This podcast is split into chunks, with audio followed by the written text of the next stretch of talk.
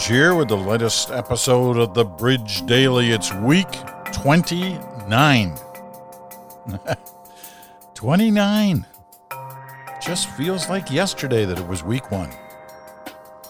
And when you think back to week one, we thought we were in it for what, three, four weeks maybe? If you'd been told then it was going to be 29 weeks, not only would we still be in it, but we'd be starting to see numbers that were even worse than any of those first weeks. Because that's what we're looking at right now. In different parts of the country, the most populous provinces, there are more and more cases being reported each day. In Ontario today, Ontarians get told that there were 700 new cases. 700. Now, that is more than at any time in March and April, which were the two worst months up to now. 700 new cases. Just think about a month ago, there were, you know, 60 or 70 cases a day. Now it's 10 times that number. So, what are we supposed to think? Well, as we've been talked about many times, keep things in perspective, keep things in some sense of context. So, let me try that for a moment. I mean, a week ago, we talked to the epidemiologist David Fisman, who's helped us throughout our 29 weeks of podcasting. And he said, look, you know, this is kind of expected there's likely to be a second wave, and you can't start opening up on all fronts and not expect there's going to be some infection, increase in the infection rate. Well, all those things have been happening. But you know what else has been happening? Testing. A lot more testing than we were seeing back in March and April.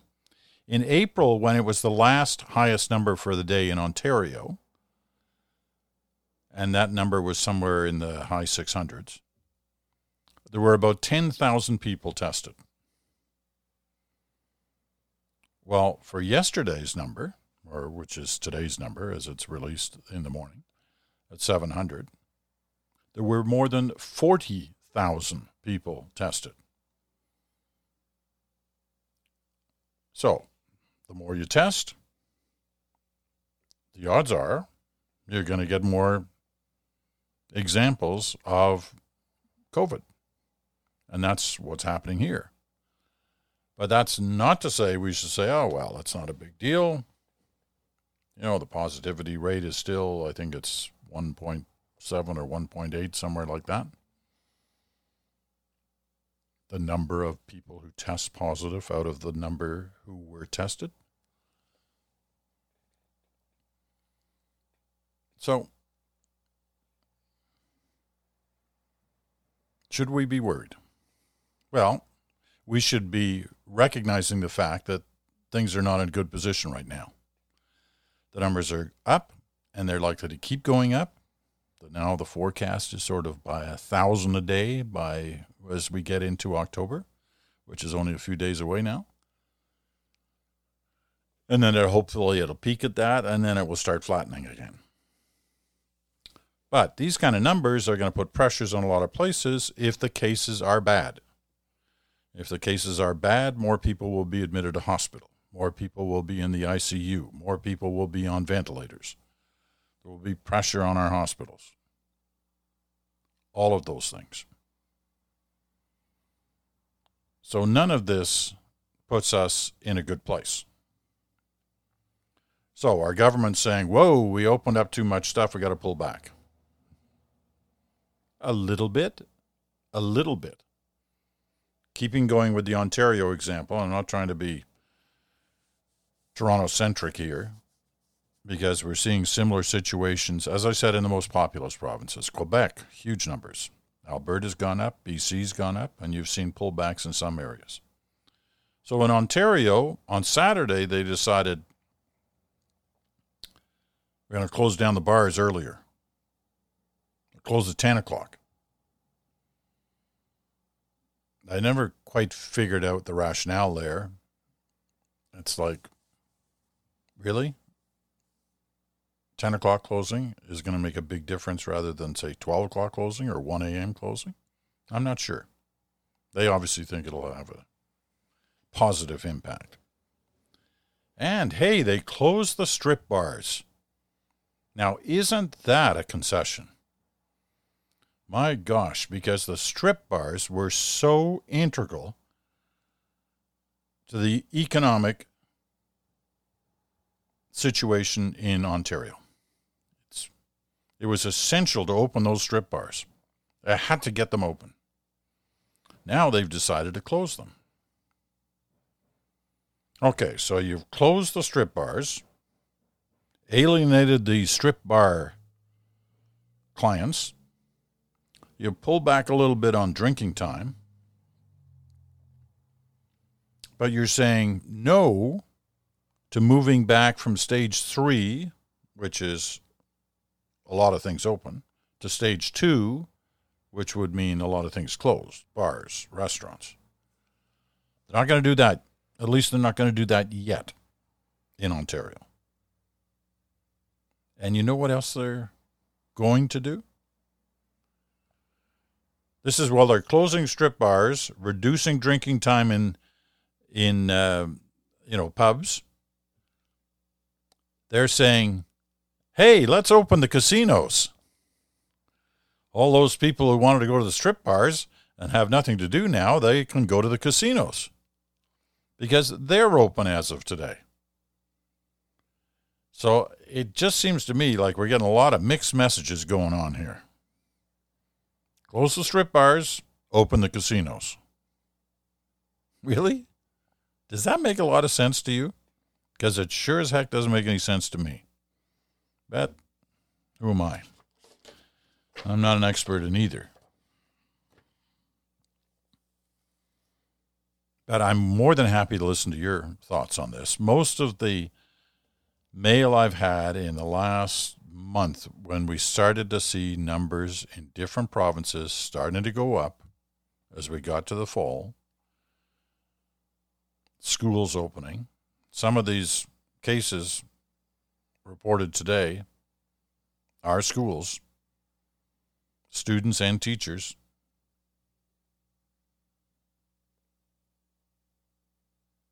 Some of the mail I was getting and have been getting is close the bars totally. Close in restaurant dining totally. But that hasn't seemed to have had an impact on the decision makers, those who make policy on that front. That's not happening. I had an email the other day from one person who said, look, if it's so important to get kids back to school, and this this writer actually agreed with this. If it's so important to get kids back to school, then close everything else and just keep the schools open. That alone. And you'll stop the spread. Go back into lockdown except for schools. So that was one idea. Don't be shy about sending in your ideas. The Mansbridge Podcast at gmail.com. The Mansbridge Podcast at gmail.com. Now, there have also been a fair number of questions of late about the COVID Alert app that you can have put on your phone. I've got it on my phone. I did it right away. It came out, I think, at the end of July. And the whole idea of the COVID app that you put on your phone, it's dependent on other people putting it on their phones. And if somebody who has it on their phone tests positive for COVID, then others who are in their proximity will be warned that they have been in proximity of someone who has COVID 19, and therefore they should be tested. The whole idea here is you'd find out before you had symptoms, you could get properly prepared for what was likely to come your way. But more importantly, you would take the proper precautions not to infect anyone else. You'd hopefully quarantine. You'd certainly wear a mask if you were outside.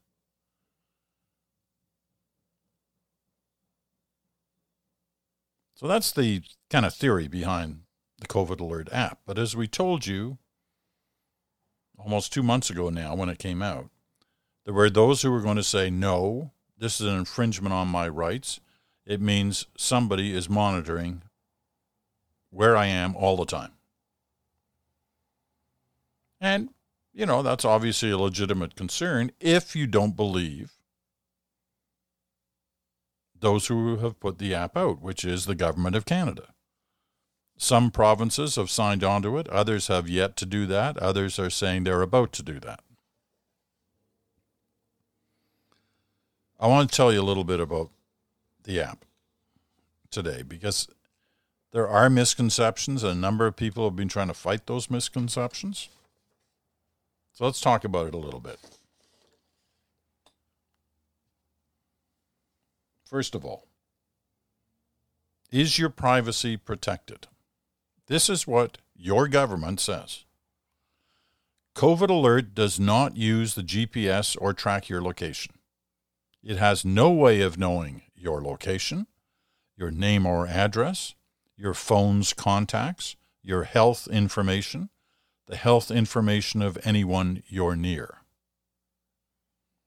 Nobody will get any information about you or the time you were near them.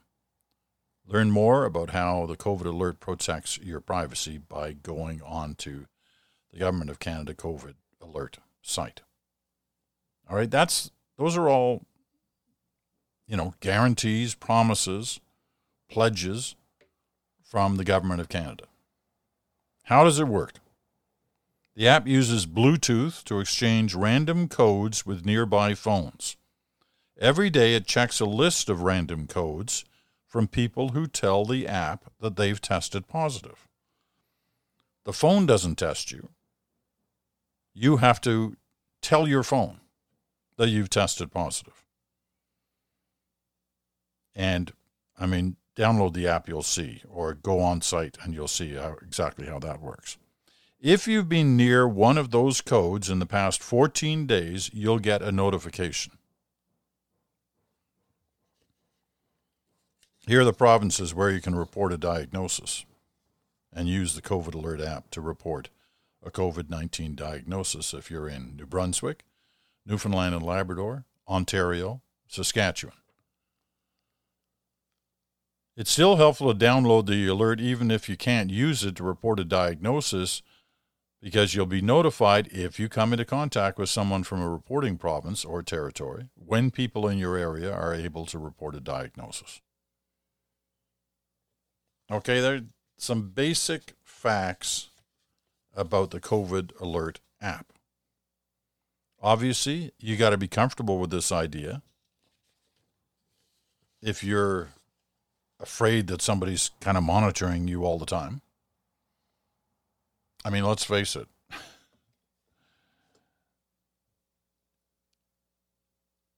If you've watched enough television and read enough in the newspapers and magazines, legitimate ones, about the world in which we live, and I God, I can remember doing a documentary in 19, the early 1980s about computers and how they were tracking us all.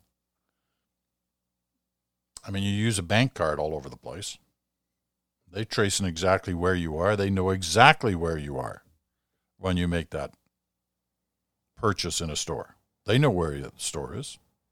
They know it's an in-store purchase, so they know where you are.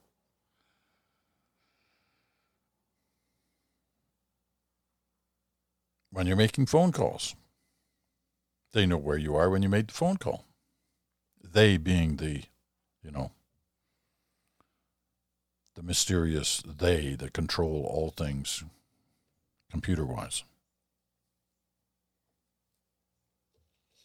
Anyway, if you're concerned about privacy and you believe that this breaks your privacy, COVID Alert app, then by all means, nobody's forcing you to do this. They're asking you to do it because it helps everyone. The idea is to protect others and to give you some indication of whether or not you should be concerned about where you've just been if you've been in contact with somebody.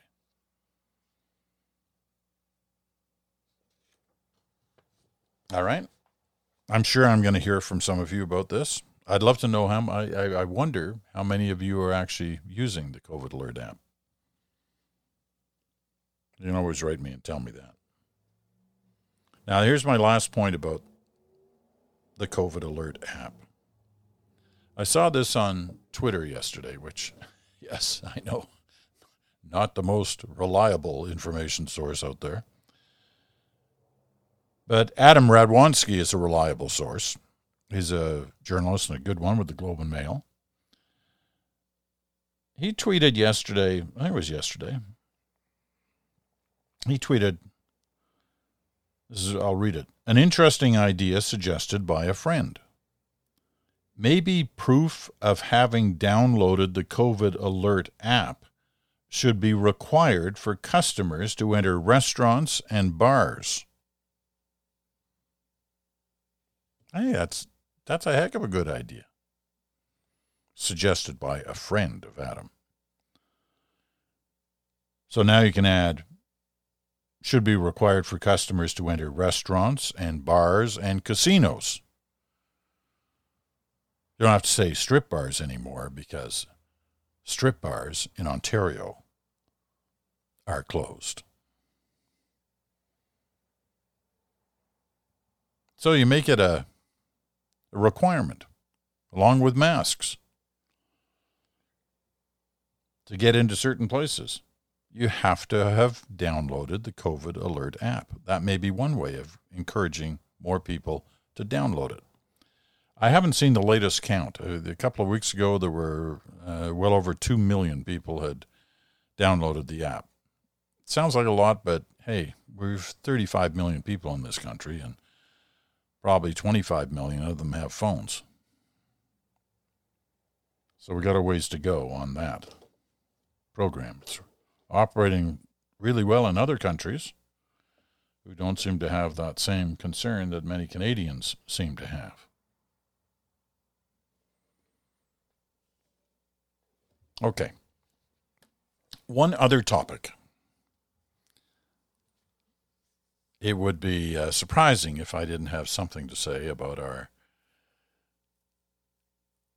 neighbor to the south who happens to be the President of the United States. The New York Times, that bastion of fake news, according to Donald Trump, had a full page exclusive. Well, almost a full page. certainly looks like it when you look at the front page the banner headline certainly crosses the full width of the page. And it's all about Donald Trump's taxes. Remember the taxes? I mean, here's a promise that he kept, and obviously didn't tell a lie when he kept that promise. His promise was in the 19, or sorry, 19, the 2016 election that he wouldn't release his taxes until the audit, this mystery audit that's supposedly going on, was finished. Well, kept that promise, never released his taxes. But the New York Times claims it has now seen about 10 years' worth of his taxes, up to and including the second uh, year of his presidency. And this is a guy who you may recall in the last campaign said he was worth $10 billion. So a multi billionaire. And in the 10 years of taxes that the New York Times has looked at, he paid no tax in eight of them And in the other two, which include the first year he was president, he paid, wait for it, $750. $750 total. That's it. That's all. And he was incurring huge losses. Apparently owns more than $400 million. And those loans are coming due in the next couple of years.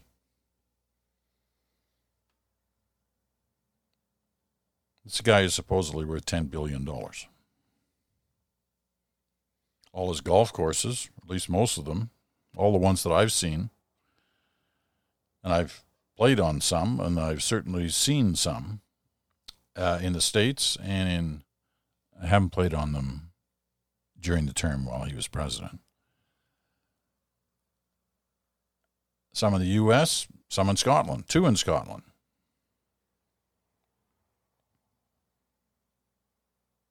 Anyway,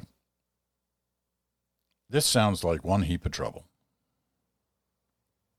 But then again, this guy is always in one heap of trouble. What have we talked about lately on the race next door? However, it's kind of like every three or four days, there's some other huge thing that hits him like a semi trailer. And, you know, knocks him over and then he bounces back up again. As if nothing happened he throws out a some kind of deflection. Hey, look at this shiny ball over here. Forget about my taxes. Forget about my derision of those who served in the military. Forget about everything you read in Bob Woodward's book. Forget about everything you read in Michael Cohen's book. Forget everything you read about in my niece's book about me. Just forget about all those things. Because this shiny ball over here, that's much more important. So he's looking for one now to try and take away the stain of the New York Times tax story. Tomorrow night's the debate. Will they still be talking about the tax story tomorrow night? the certainly Joe Biden's going to be able to use something on it in the debate. But Trump will throw out some other outlandish thing. I loved the one yesterday where he was doing Biden should take a drug test. That's right. Yeah, he should take a drug test. Because there's so much evidence that he's on drugs. I can't remember who said it once, but in a similar situation with a couple of politicians, and one said, oh, "You should take this person should take a drug test." Their answer was, "Okay, I'll take a drug test when you take an IQ test." That might be worth a try.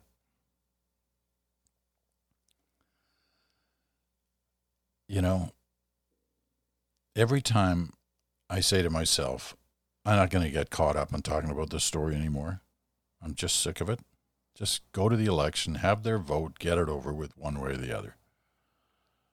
And then I find myself waking up the next day talking about it all over again. So I guess we still got a few more weeks left of doing exactly that. 28th of September today. If my mother was still alive, it would be her her birthday today. So happy birthday, Mom. Tomorrow is the debate. The presidential debate. Biden versus Trump. You going to be watching? I'm going to watch. Bruce Anderson's going to watch. And on Wednesday, we'll have the day after assessment of what the heck just happened.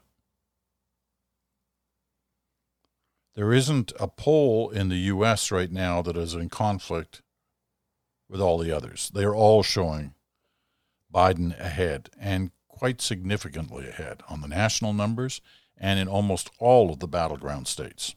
Not all of them, but almost all of them. So, with roughly a month to go, Trump is in one heap of trouble. And if he's looking for the so called October surprise, he might have thought he had it in the Supreme Court pick. Doesn't seem to have been. He certainly had a surprise in the New York Times story yesterday, but not the kind he's looking for.